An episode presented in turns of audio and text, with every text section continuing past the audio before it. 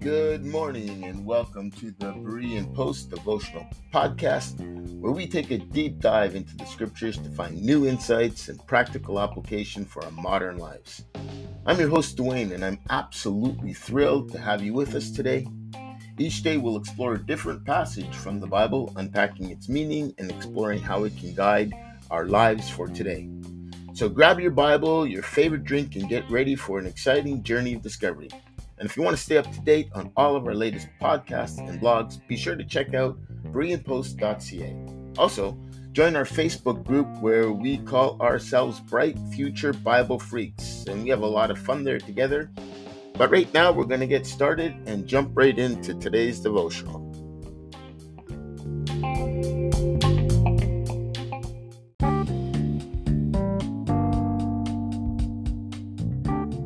Well, good morning, everybody, and welcome to another devotional podcast uh, from the Berean Post. For those of you that have been following along, you know that we have been going through the book of First Corinthians, and we are going to take a look at uh, chapter 1, verses 10 to 13. I'm just going to go ahead and jump right into the text. Now I plead with you, brethren, by the name of our Lord Jesus Christ, that you all speak the same thing, and that there be no divisions among you but that you be perfectly joined together in the, in the same mind and in the same judgment. For it has been declared to me concerning you, my brethren, by those of Chloe's household, that there are contentions among you. Now I say this that each of you says, I am of Paul, or I am of Apollos, or I am of Cephas, or I am of Christ. Is Christ divided? Was Paul crucified you? Uh, crucified for you? Or were you baptized in the name of Paul? Once again, that's First Corinthians uh, chapter 1, verses 10 to 13. Based on the broader context of the New Testament, we see that the, the early church faced various challenges, including internal divisions, conflicts, and the need for guidance and unity. The apostles and the leaders like Paul and Peter played crucial roles in guiding and instructing the early believers emphasizing on the centrality of Christ and his teachings. Our passage this morning highlights the importance of unity in the church. Paul urges the Corinthians to all be on the same page and avoid getting divided. This suggests that there were conflicts and disagreements among the early Christians. And from this passage, we can gather the following details. from the Bible text alone, uh, information about Chloe is indeed limited. She's mentioned only once in the New New Testament, which is in which is in this text. Chloe's household, it's indicated that some of Chloe's household members informed Paul about the quarrels within the Corinthian church. The nature of this household, whether it includes slaves or not, is not explicitly stated, and perhaps Chloe was one of the Chloe's houses was one of the places where uh, the church met at. We do know, um, what we do know is that someone from Chloe's household did some tattling. Uh, someone was a tattletale. Well, according to the evidence from the New Testament, there seems to be um, multiple churches in the big city of Corinth, and, and here's why. In First Corinthians, um, see here, in First Corinthians 16 19, Paul writes, the churches in the province of Asia send you greetings. Aquila and Priscilla also say hi, and so does the church that meets in their house. So we know that there was a, a church in uh, in the house of Aquila and Priscilla, and they were living in Rome. In second in uh, sorry, First Corinthians um, chapter 1, 11 to 12, Paul uh, discusses the divisions and the factions within the Corinthian church. People were picking sides, aligning themselves with different leaders like Paul, Apollos, and Cephas, or, or Peter, for those of you that may not know that that's who that's referring to. And some were saying that they were even following Christ. So this suggests that there might be there might have been different groups or gatherings associated around these leaders, meaning again multiple house churches um, could likely exist. Throughout the New Testament, we see mentions of believers meeting in different homes or households. For example, in Romans 6 5, greet the church that meets at their house. Greet my dear friend um, Epin, Epaphras, who was the first convert to Christ in the province of Asia. And so, while the New Testament doesn't give us an exact number or specific details about house churches in Corinth, the references to different gatherings and households where believers met strongly suggest that they were, in fact, multiple house churches in the Corinthian community. Now we run into the Peter, um, the Paul, Peter, and Apostle and Apollos problem. So, according to our morning passage, the Corinthians align themselves with leaders like Paul, Apollos, and Cephas or Peter, or Christ himself, as we said earlier. This shows that factions or divisions were within the church, with people supporting specific leaders or ideas. And this could have led to rivalries and competitions between these different groups. And figures like Paul and Apollos and Peter were significant leaders in the early church community, so they had followers and supporters among the Corinthians, and their teachings carried weight. The book of Acts provides more information about their work and their ministry, but for the benefit of those who may not be familiar with these characters, we're just going to take a moment to do uh, a short bio. Paul is the one that we have been actually studying in the last um, few devotional series.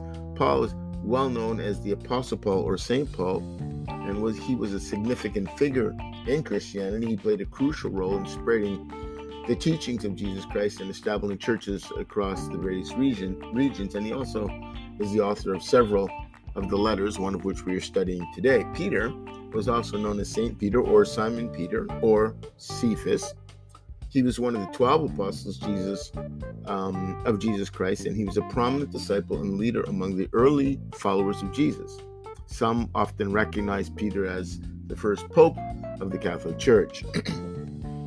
while others contend that, uh, or contest that rather. Uh, Apollos was um, quite a big deal in the early Christian community. He was known for his impressive speaking skills and his in depth understanding of the scripture.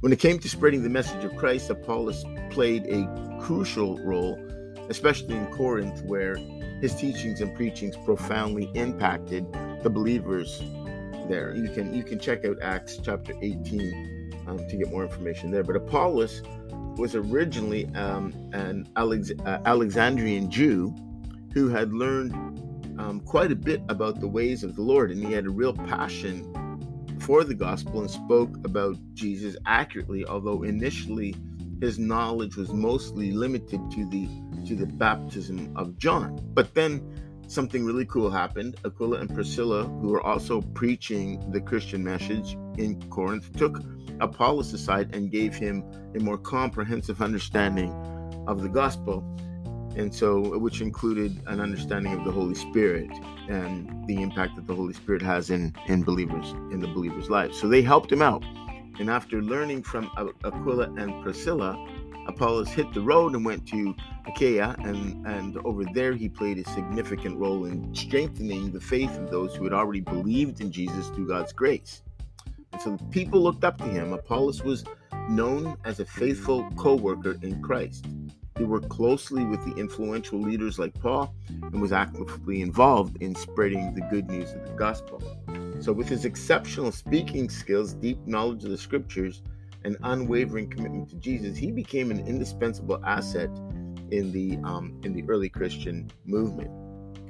So Paul um, puts quite a bit of emotion into the phrase, I plead with you that you all speak the same thing, in essence.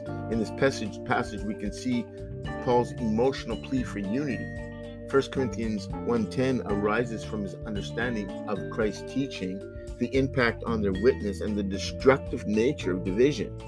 The distra- or and the distraction from the gospel and the desire for spiritual maturity um, to develop among among the Corinthian church. So with regards to Christ's teachings, Paul understood that unity was a core principle taught by Jesus. Jesus himself prayed for the unity of his followers in John 17 20 23, expressing his desire that they be one as he and the Father are one. Therefore, Paul's plea for unity is totally in line with the teachings of Jesus Christ.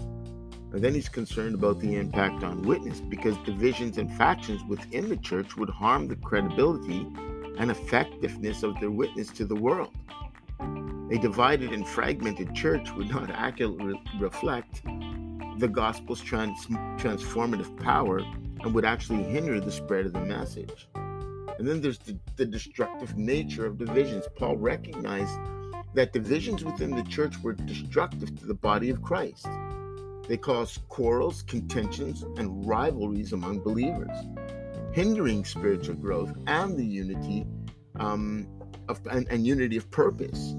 Divisions could lead to a breakdown of community love, fellowship, and mutual support. And then, then there is the, the aspect of the distraction away from the gospel because these divisions created around specific leaders or preferences threaten to overshadow the gospel's central message. Paul wanted the Corinthians to keep focused on Christ and his redemptive work rather than becoming preoccupied with personal allegiances or theological disputes.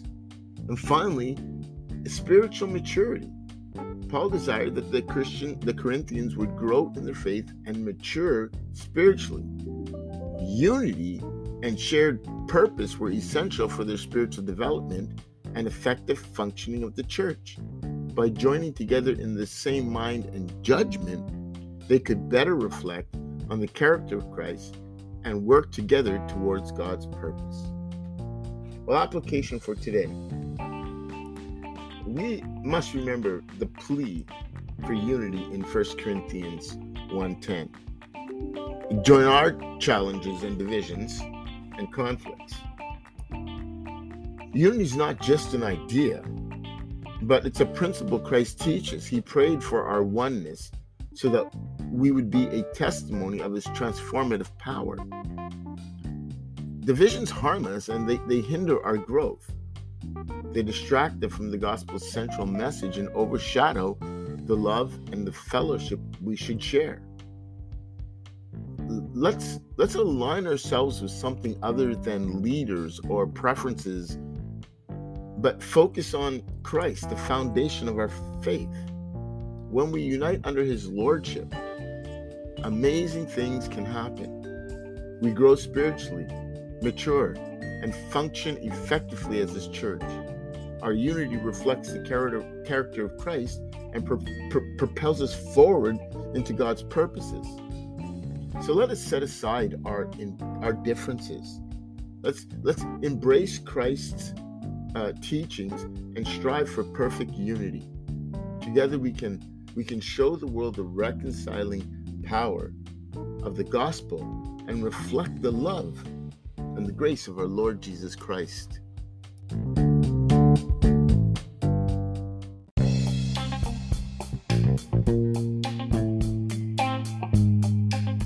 Thank you for tuning in to this edition of the Berean Post podcast. I hope you've enjoyed our discussion and it's brought you some encouragement and insight.